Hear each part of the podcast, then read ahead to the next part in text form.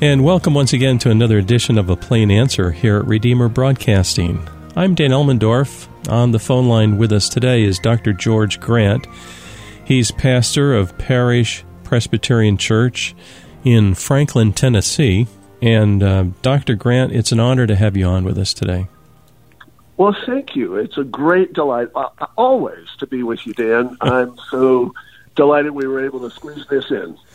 You do so many things. There's a long list. People can go online at parishpress.org and read under leadership and see all the things that you've been associated with. But I think a lot of our listeners already kind of know you. So let's talk about something today that really came from a lecture that you gave a little while ago. Perhaps I could characterize it as the roots of our cultural moment lie rather deep, and they're related to cultural Marxism and all that went before. And so maybe we could talk about that for 10 or 15 minutes here, and possibly, I don't even know where to start, but I think you will. Sure. Yeah, I had the opportunity to sit down with a number of business leaders, educators, moms and dads in our community in Franklin, Tennessee, several months ago, and it was a time of ongoing and deep distress following 2020 and COVID, the radicalization of American politics, the polarization of the media, and all of that. And, of course, the question on everyone's mind is, what on earth is going on? Where did this come from? How did this happen? And what do we do? So I did a couple of talks, and they were really more like town hall meetings because there was a lot of conversation back and forth. We later edited it and made it available as a podcast, and folks can get those original lectures at georgegrant.net. But essentially what I wanted to say to folks is, first of all, none of this should catch us by surprise. Mm. All of this has been coming for a very long time. Everything that we're seeing has actually been strategically laid out for more than a century by those who had a very clear agenda and set out to achieve it in incremental steps. And they did this, in a sense, by borrowing the essential principles of the kingdom of God. Yes. Essentially what they did was they looked at the model of discipleship and gradual cultural change, the work of reformation in a society, and while they despise the gospel and despise the principles of the kingdom, they saw that their approach thus far, revolution, barricades in the streets, the attempts of the French Revolution, the Napoleonic Age, the revolutions of 1848, they all failed miserably. And so those who held to Marxist principles, those who held to radical anarchist principles began to think either that their cause was altogether lost or they had to come up with some other strategy. There was an Italian Marxist by the name of Antonio Gramsci, who may be one of the most influential men of modern history that most people have never heard of. He spent most of his career actually in prison, but his prison diaries detailed a plan for the cultural transformation of society through what has come to be known as cultural Marxism. But the idea was to achieve the Marxist ideal of radical revolutionary socialism, but to approach it through the capturing of what Gramsci called the robes of culture. By the robes, what he meant was the academic robes, the judicial robes, and the ecclesiastical robes, the clerical robes.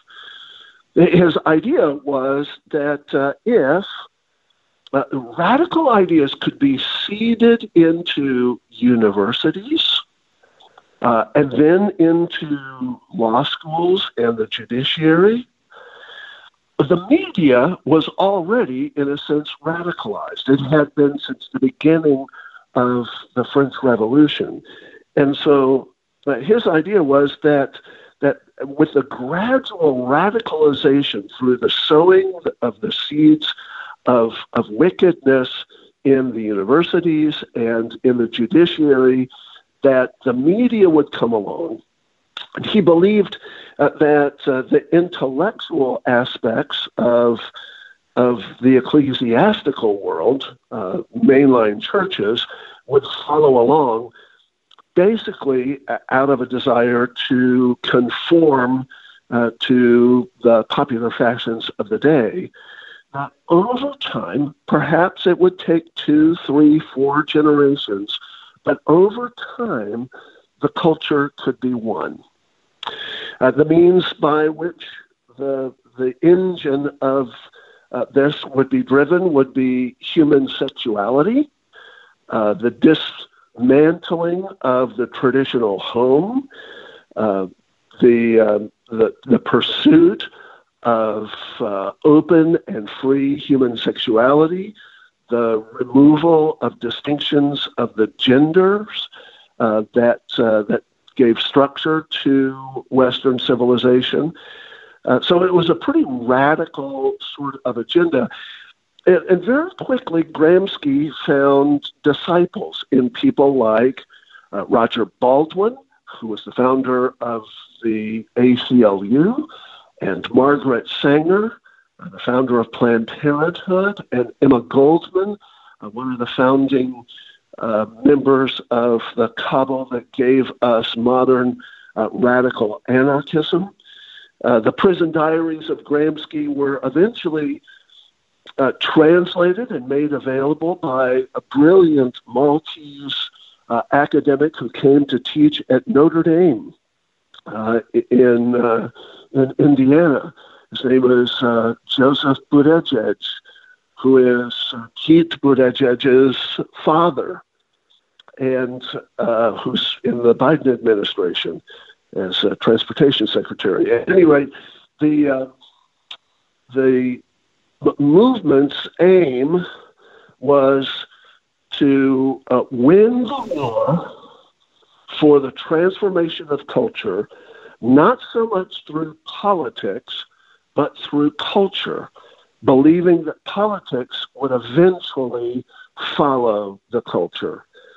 So if the sexual revolution could be disseminated in American culture and life, if things like abortion on demand, the idea of no default divorce, if all of these things could be disseminated in the culture, taught in the universities as essential human rights and the essential freedom of the human soul, if things like homosexuality could be normalized, Gramsci believed that at that point, the Marxist revolution would have been won. And so essentially what I tried to do in the talks that I gave were to draw the historical line, show how this sort of developed through things like the Frankfurt School in Germany prior to World War II, between the two World Wars, with Herbert Marcuse and the development of the Bauhaus art and architecture movement through people as widely diverse as Pablo Picasso and Salvador Dali and a host of others, by marshaling these ideas through the arts and through things like radical postmodern architecture of architects like Mies van der Rohe and others, that would shape the future of Western civilization. And the plan was has been spectacularly successful. Christians all along the way, and conservative thinkers all along the way, have been alarmed increasingly by the issues, but they have seen the issues in bits and pieces rather than in totals. This is the brilliant opening of Francis Schaeffer's great book, The Christian Manifesto, where he simply said the problem with Christians over the last 80 years or so, and at this point we'd have to say the last 120 years or so, has been that they've seen things in bits and pieces rather than in totals. They've seen things as individual issues, but they've gradually become concerned about things like pornography and widespread acceptance of homosexuality and the dismantling of the family and abortion, etc. But they've not seen these things as a part of a comprehensive worldview. They've not seen things in terms of the whole. So what I tried to do in these talks was simply to remind people that these things don't come out of the blue. U.S. embassies all across the world flying the rainbow flag during the month of June as Pride Month is not something that just happens overnight. It's the end game of a long, long process. So cultural Marxism and the whole notion of the capturing of the robes has been in the works for a very long time. Today we're talking with Dr. George Grant. He is pastor of Parish Presbyterian Church. He also does a lot of other things. He's founder of New College Franklin, president of the Kings Meadow Study Center, founder of Franklin Classical School. And in light of what you just said, Dr. Grant, it's no surprise that these other things God has led you to do, because Christians have a lot of work laid out before us, and I think maybe in the past we've been a little bit too minutely focused, too, what's the next step, and that's important, but, Jesus is coming soon. We don't have to do anything about working with culture, that sort of approach. Is that a possible explanation? Yes, I think that's one explanation. Another part, and that probably characterizes most of us. Most of us have lives. We're raising our families. We're focused on our own local churches, and those are all really, really good things. In fact, those are the most important things. But we've also fallen into part of the trap ourselves. We've allowed ourselves to be assimilated into a perspective of the world that fits perfectly with cultural Marxism. We have been obsessed with our own personal peace and affluence. We have been focused on radical individualism, and then oftentimes when we do respond to the swirl of events around us and the various issues, we actually resort to revolutionary sorts of tactics rather than reformational ones. And this is something that is critical for our day. Our call is not to enter into a kind of revolutionary radicalism in this moment, because all revolution ever does is create division and destruction. Instead, our calling is to reformation. As the early reformers declared, semper reformanda, reformed, always reforming. Our task is to recognize that the work ahead of us is a long obedience in the same direction. We have to exercise urgency when lives are at stake, but we must simultaneously practice patience, knowing that the victory will not be won in a single day. The thing is that we tend to stay somewhere in the middle, exercising neither urgency nor patience, and that's at the heart of the problem. Again and again and again in the scriptures, we have underlined the importance of each moment that passes. It's an ethical imperative to act, and act quickly, when lives are at stake, when justice is perverted, when the truth is in jeopardy, when mercy is at risk, when souls are endangered, and when the gospel is assaulted. But at the same time, the Bible makes it plain that our victory will not be won in a day, however fervently we asked. It will take time, perhaps generations, which is why the call of the church and the call of Christian families is to build covenantally across the generations, to build for the day that we will perhaps not ever see. That is the great work of Reformation. We're to trust and rely on God's very great and precious promises. We're to trust that His sovereign working will indeed make all things right, and that His good providence will by no means ever be thwarted, though the times are hard and the earth cries out under the burden of wickedness, injustice, and perversion. We have the assurance that God's purposes will not ultimately be frustrated. So we don't need to be anxious. We don't need to worry. Every single one of these declarations are stated as mandates, as calls for obedience in the scriptures. So the bottom line is, the most important thing that we can be doing right now is our job. Yes. We need to do our job. And sadly, we live at a time when people avoid doing those things that they know are their jobs, and the time has passed where that is possible or convenient. Amen. Today we're talking with Dr. George Grant, and he's pastor of Parish Presbyterian Church.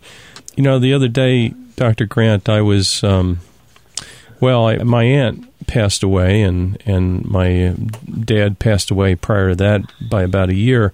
And so I was visiting the cemetery, and you see the stones there and the insignias on them.